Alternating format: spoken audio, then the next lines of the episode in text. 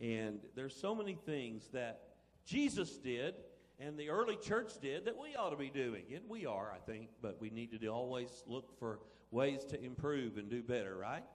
And uh, we do some kind of weird stuff here at this church, if you think about it.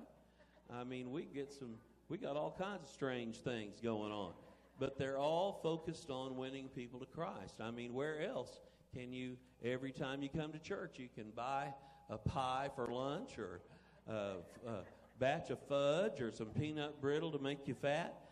Anything you want, just about. All of that money, by the way, goes to our uh, food pantry, if you're wondering. And so every time you buy some of that, it goes to our food pantry. And uh, not only that, now this is really out there. In our church on Sundays, you can buy hamburger meat. I bet there ain't very many churches who could say that. And uh, we have uh, hamburger meat in the freezer, and it's all uh, grass and grain. It's all natural, no hormones or antibiotics. And I don't know, but I know some of y'all have told me this, but my wife, for instance, is a good example. She has severe trouble digesting any kind of beef, but she can digest that hamburger meat just right. So it makes you think it must be chemicals that are added or something. There's nothing added to this. And one of our ranchers, uh, we buy it off. Basically, here's how it works uh, we pay for the processing and uh, put it in the freezer, and then we sell it. And the proceeds go to our special projects and building fund. And we have a lot of fun doing crazy things around here. So we even have a big gospel singing last night. I mean, we did. And I believe I believe in in these folks getting healed. I had a uh, a pastor I've known for years and years last night tell me that he was in the hospital with COVID for 41 days and they had to uh, code blue him, you know, two or three times. And, and he, they told him at the, the last few days, call your family in. You know, his oxygen went down to like 30 and they couldn't get it back up. And, and they thought for sure he was going to die. And he said, all of a sudden, he said, God just healed me and just lifted it off of me and he said, I know it was God. He said, I found out later, he said, I have a son that's a drug addict. And my son was in the parking lot on his knees, promising God and getting off drugs.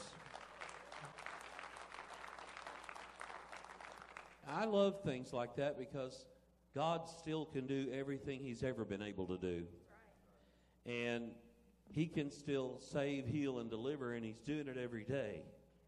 And we've got to remember that and not give up and not get give in to fear. So we need more events like last night at Kanawha. And if you couldn't be there, I hope you'll put it on your calendar for next year. Uh, it's a real blessing to be there. It's free admission, and it's a big celebration. It's very moving. I mean, I, will tell you what. I've, I, this is true story. I had a preacher come up to me last night and grabbed a hold of me and healed my liver, and I didn't even know it was sick.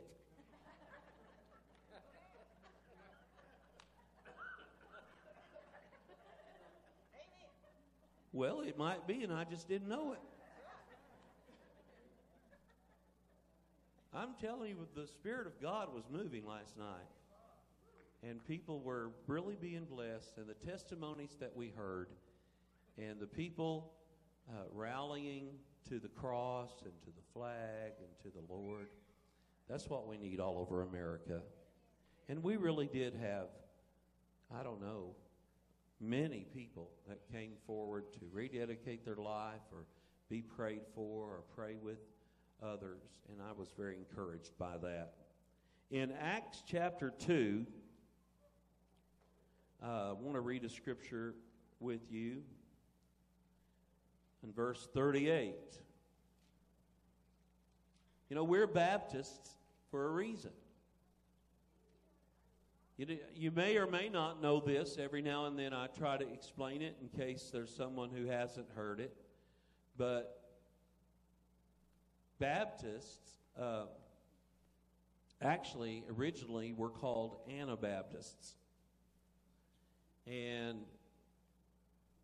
The reason is because the Roman Catholic Church baptized babies and taught them they were going to heaven. And the disciples of Jesus Christ, all the apostles and the preachers that they ordained and so forth and so on, they didn't teach that. They said you have to choose for yourself whether you're a follower of Christ. And so they didn't want to baptize babies because they didn't want to confuse them. They wanted them to choose for themselves to follow Christ and be baptized. And so, because they were anti child baptism, or infant, I should say, infant baptism, they were called Anabaptists, right? And that's where the term originally came from. Down through the years, it turned into just Baptists. And, you know, you can be a Baptist and believe just about anything. Can I get an amen? But on Wednesday nights, we have a class here that teaches what Baptists traditionally believe. One thing about Bap- true Baptist churches is we don't have a written, what you call a creed, where you pledge to believe exactly this or that and the other and follow this and this person and this church, whatever. We don't have a creed. Here's what we have we say our creed is the New Testament. That's what we say. Our creed is the New Testament. That it's all about Jesus. All. Everything we do is in Jesus' name. Did you know that Baptists only believe there's one God? That's Jesus Christ. We believe that He exists in a mysterious way. He can, the Bible calls Him an invisible God. The Bible says, no man has seen God. But then Jesus said, If you have seen me, you have seen the Father. Now, wait a minute. So it's pretty mysterious. We can't quite grasp it, is the truth of the matter. And so Jesus is God, God is Jesus, the Father is Jesus, and the Son is the Father. And the Spirit of God is the Holy Spirit, and it's all one. There's only one God. And so a lot of things are semantics. I'm trying to explain this because one of the biggest problems we're facing in America today is people want to rationalize and intellectualize everything. And there are some things you just can't quite get. And that is the true nature of God. When you get to heaven, I firmly believe, Brother Mike, when we get to heaven, we're going to understand and suddenly we will grasp the true nature of God. But right now, all we need to know is that God sent His Son, His only begotten Son. That means His only birthed Son. And He came to earth and He became human so He could experience every emotion that we feel he could experience every temptation that we feel. He could experience every pain that we feel. He also understood human relationships. And he walked up Calvary and sacrificed God's one and only Lamb for all of our sins. And the early church highly regarded this, and, and Jesus taught that we should be baptized. And I've had this question posed to me lots of times if you got saved and then died before you were baptized, would you go to heaven? I don't particularly care for hypothetical situation questions. Here's what I believe God knows. And if I got truly saved and gave my life to Jesus Christ, God has a plan for me.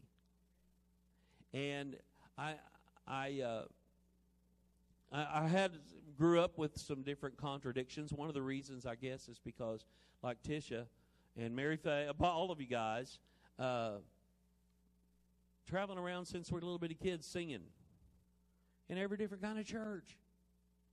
You know, you'd go to one church and they're telling you to hold on. You'd go to another church, they're telling you to let go.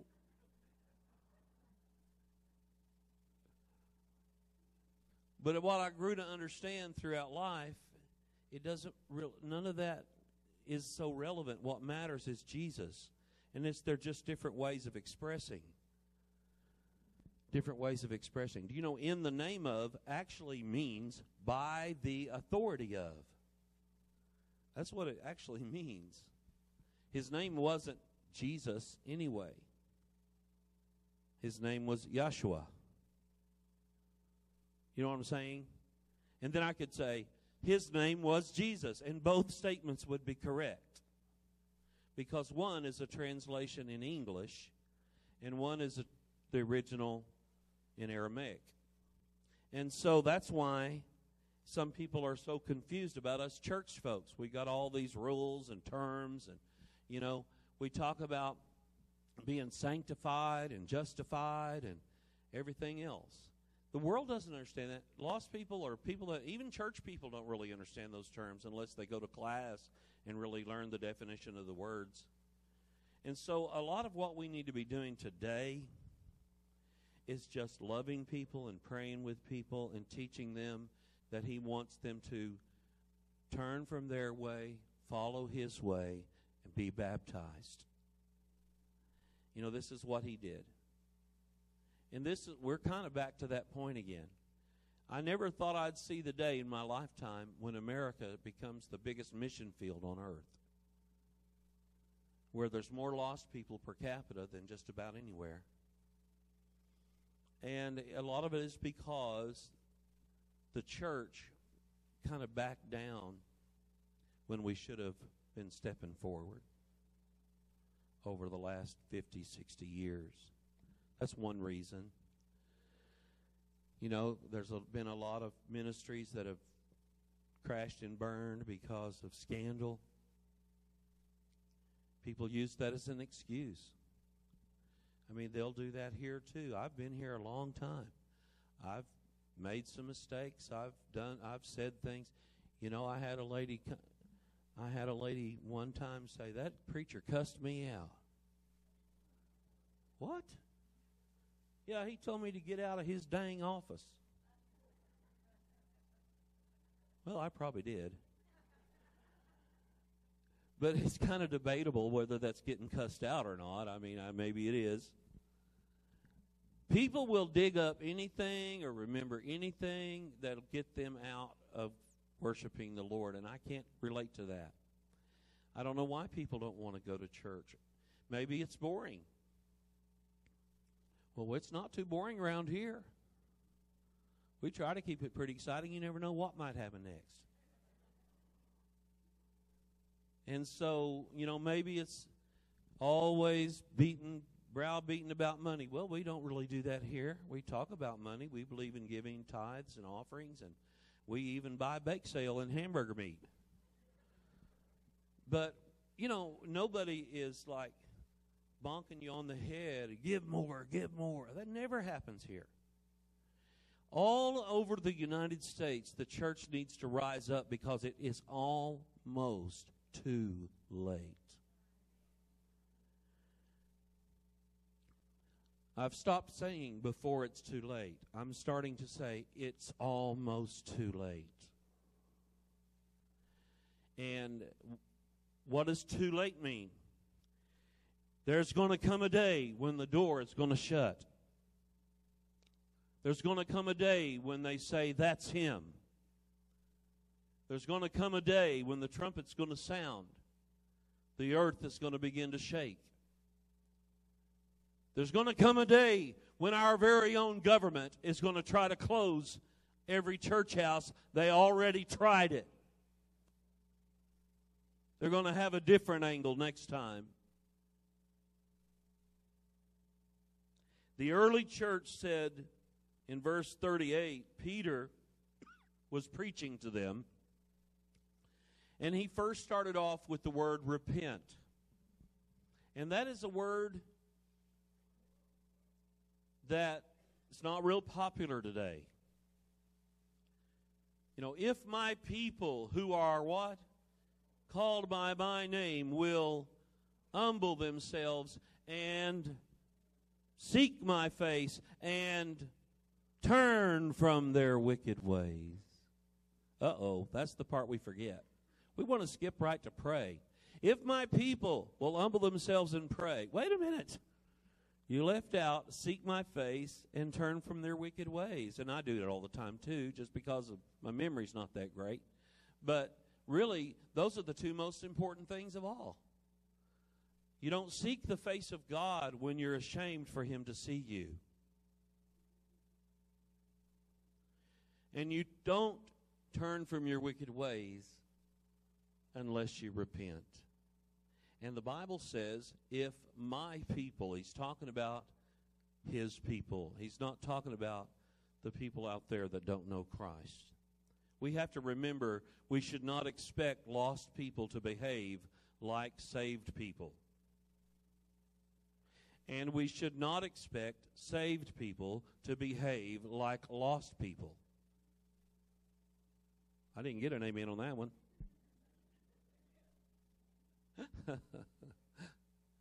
I mean, I don't you have to have self discipline in your life? I know I do. We have to have self discipline in our life. We have to keep the main thing the main thing. We have to focus on trying to do what God wants us to do. And the first thing Peter says here in his sermon repent. You see, I think we can repent over and over and over and over throughout our life. Now, let me explain that. First of all, we repent for salvation. And that's what starts our life with Christ.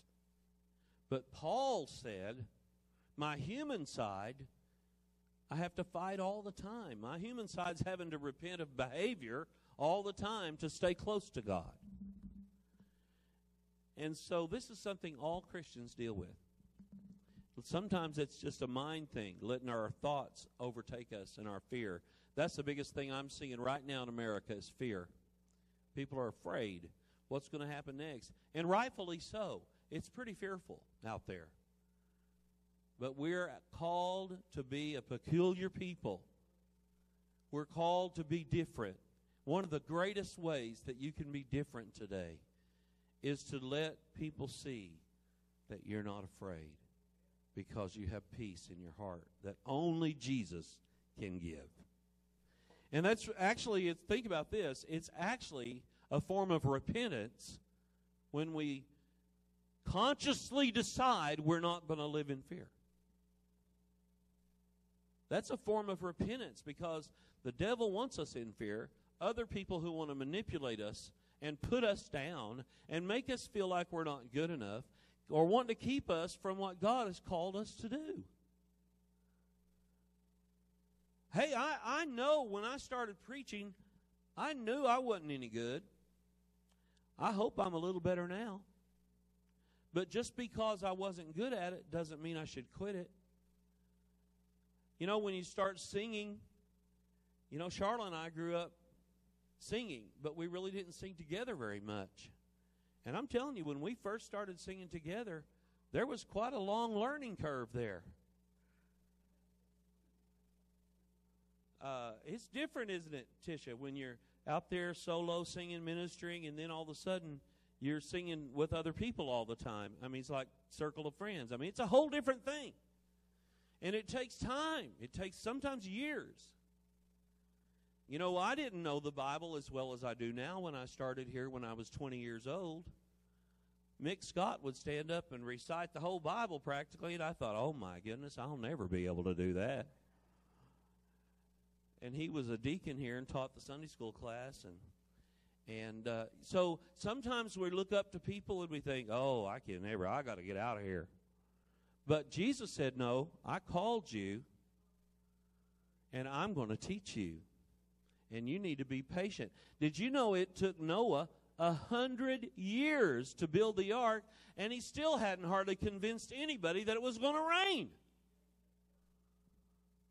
And the, I've been saying all my life, and I'm getting closer to a hundred all the time.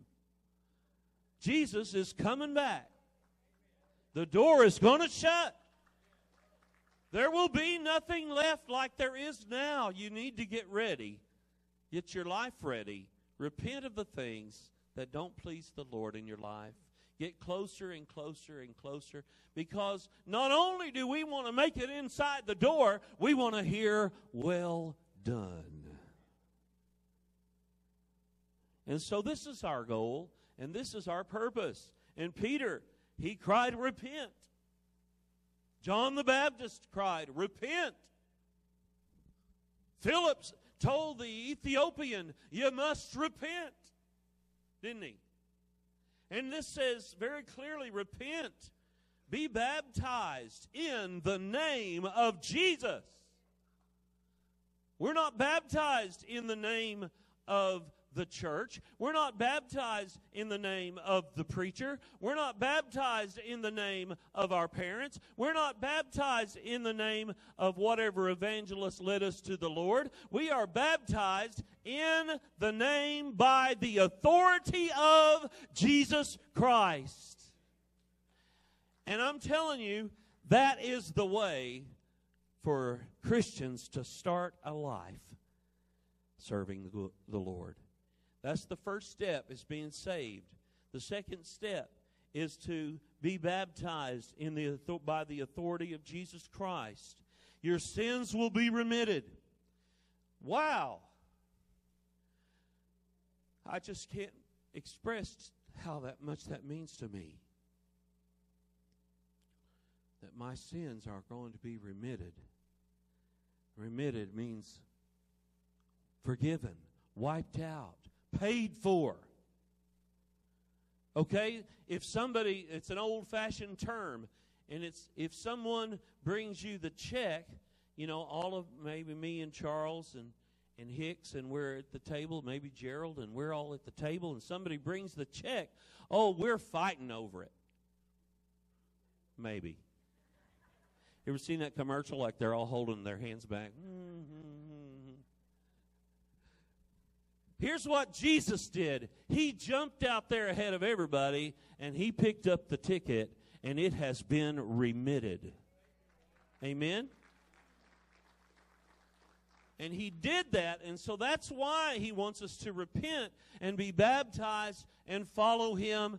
That's why we're called Baptists, because we believe we got to make our own choice.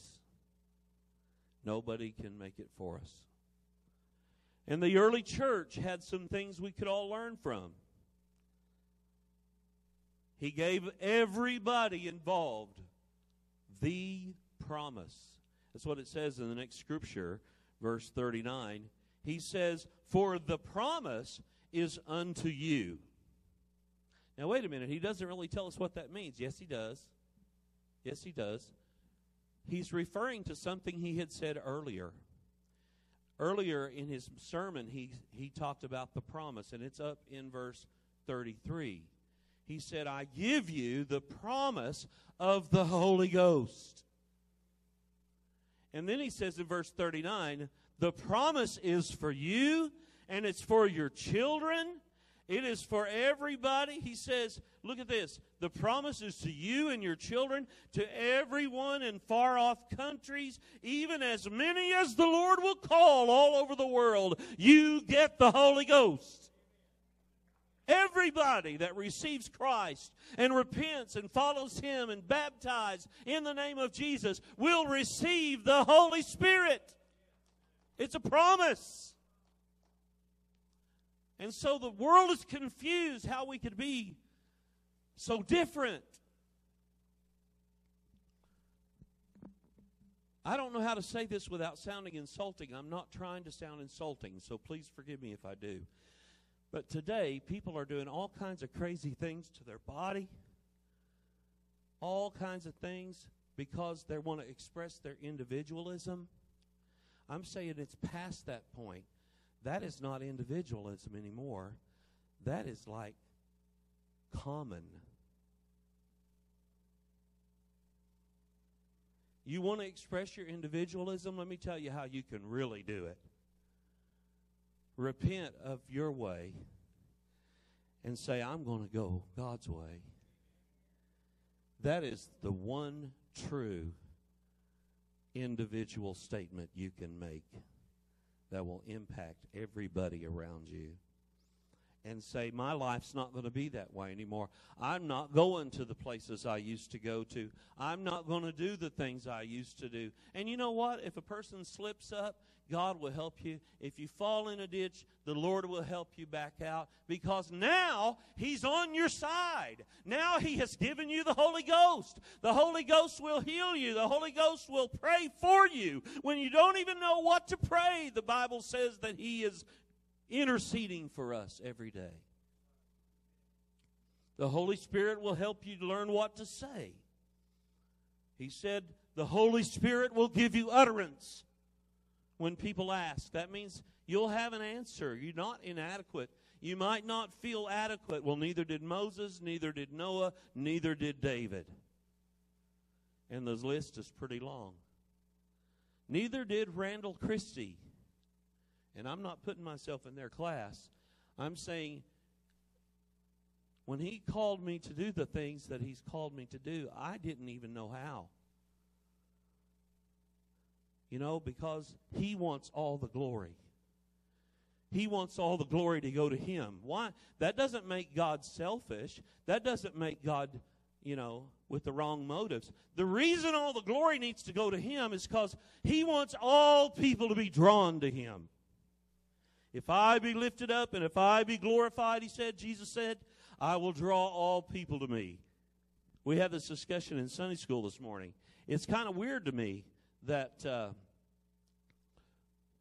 you've got the Christ of the Ozarks, largest statue of Jesus, and all around in the valley below are the craziest bunch of weirdos you've ever found in your life and there's Buddhists, and there's Hindus, and Muslims, and witches' covens, and atheists. I'm telling you, every kind of thing. You know why? Because he said, I'll draw all. He didn't say, I'll just draw the Christians and the church people. And they're looking up the hill at us and they're saying, that's the craziest bunch of weirdos on the planet.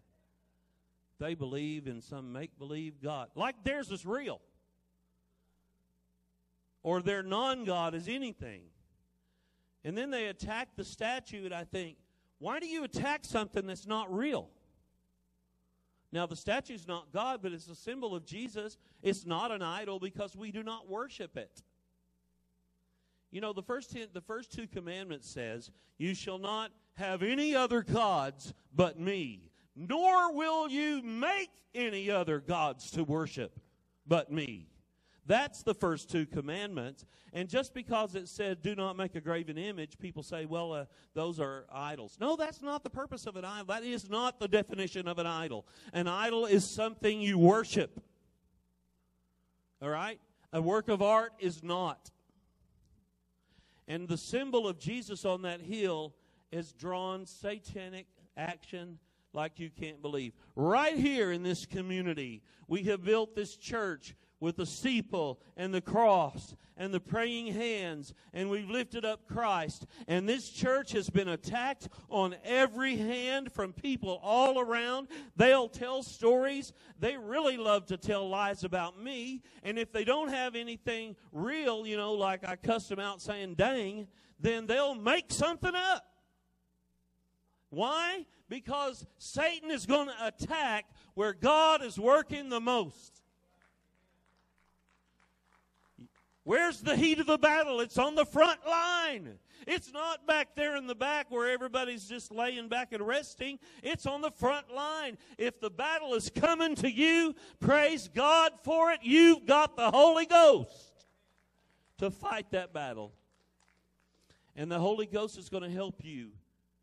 One of the biggest battles I've had with that in my life is I have a real high, a hot temper. Or I used to. Now I'm kind of mellow.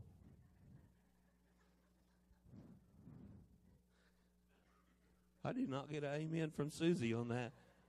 I don't know why. She said, Don't lie in church.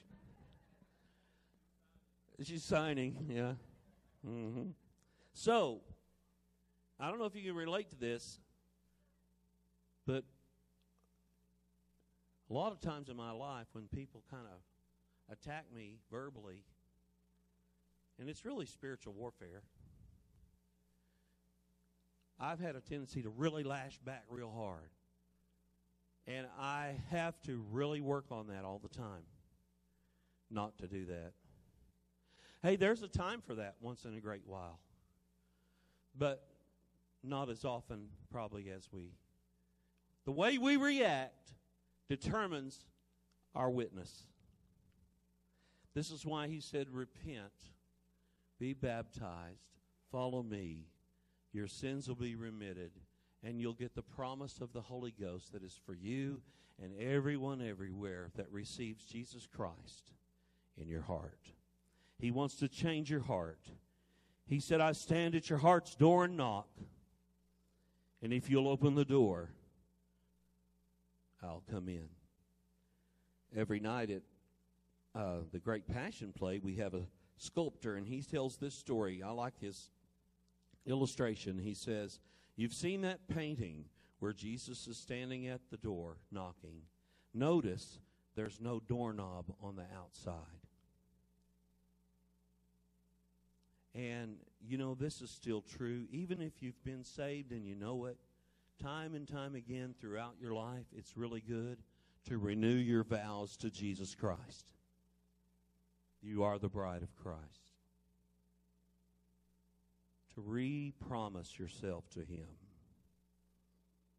The promises unto you and your children and all that are afar off, and every one that the Lord shall call. And with many other words did he testify. So Peter evidently was a real long winded preacher. I'm trying to emulate Peter.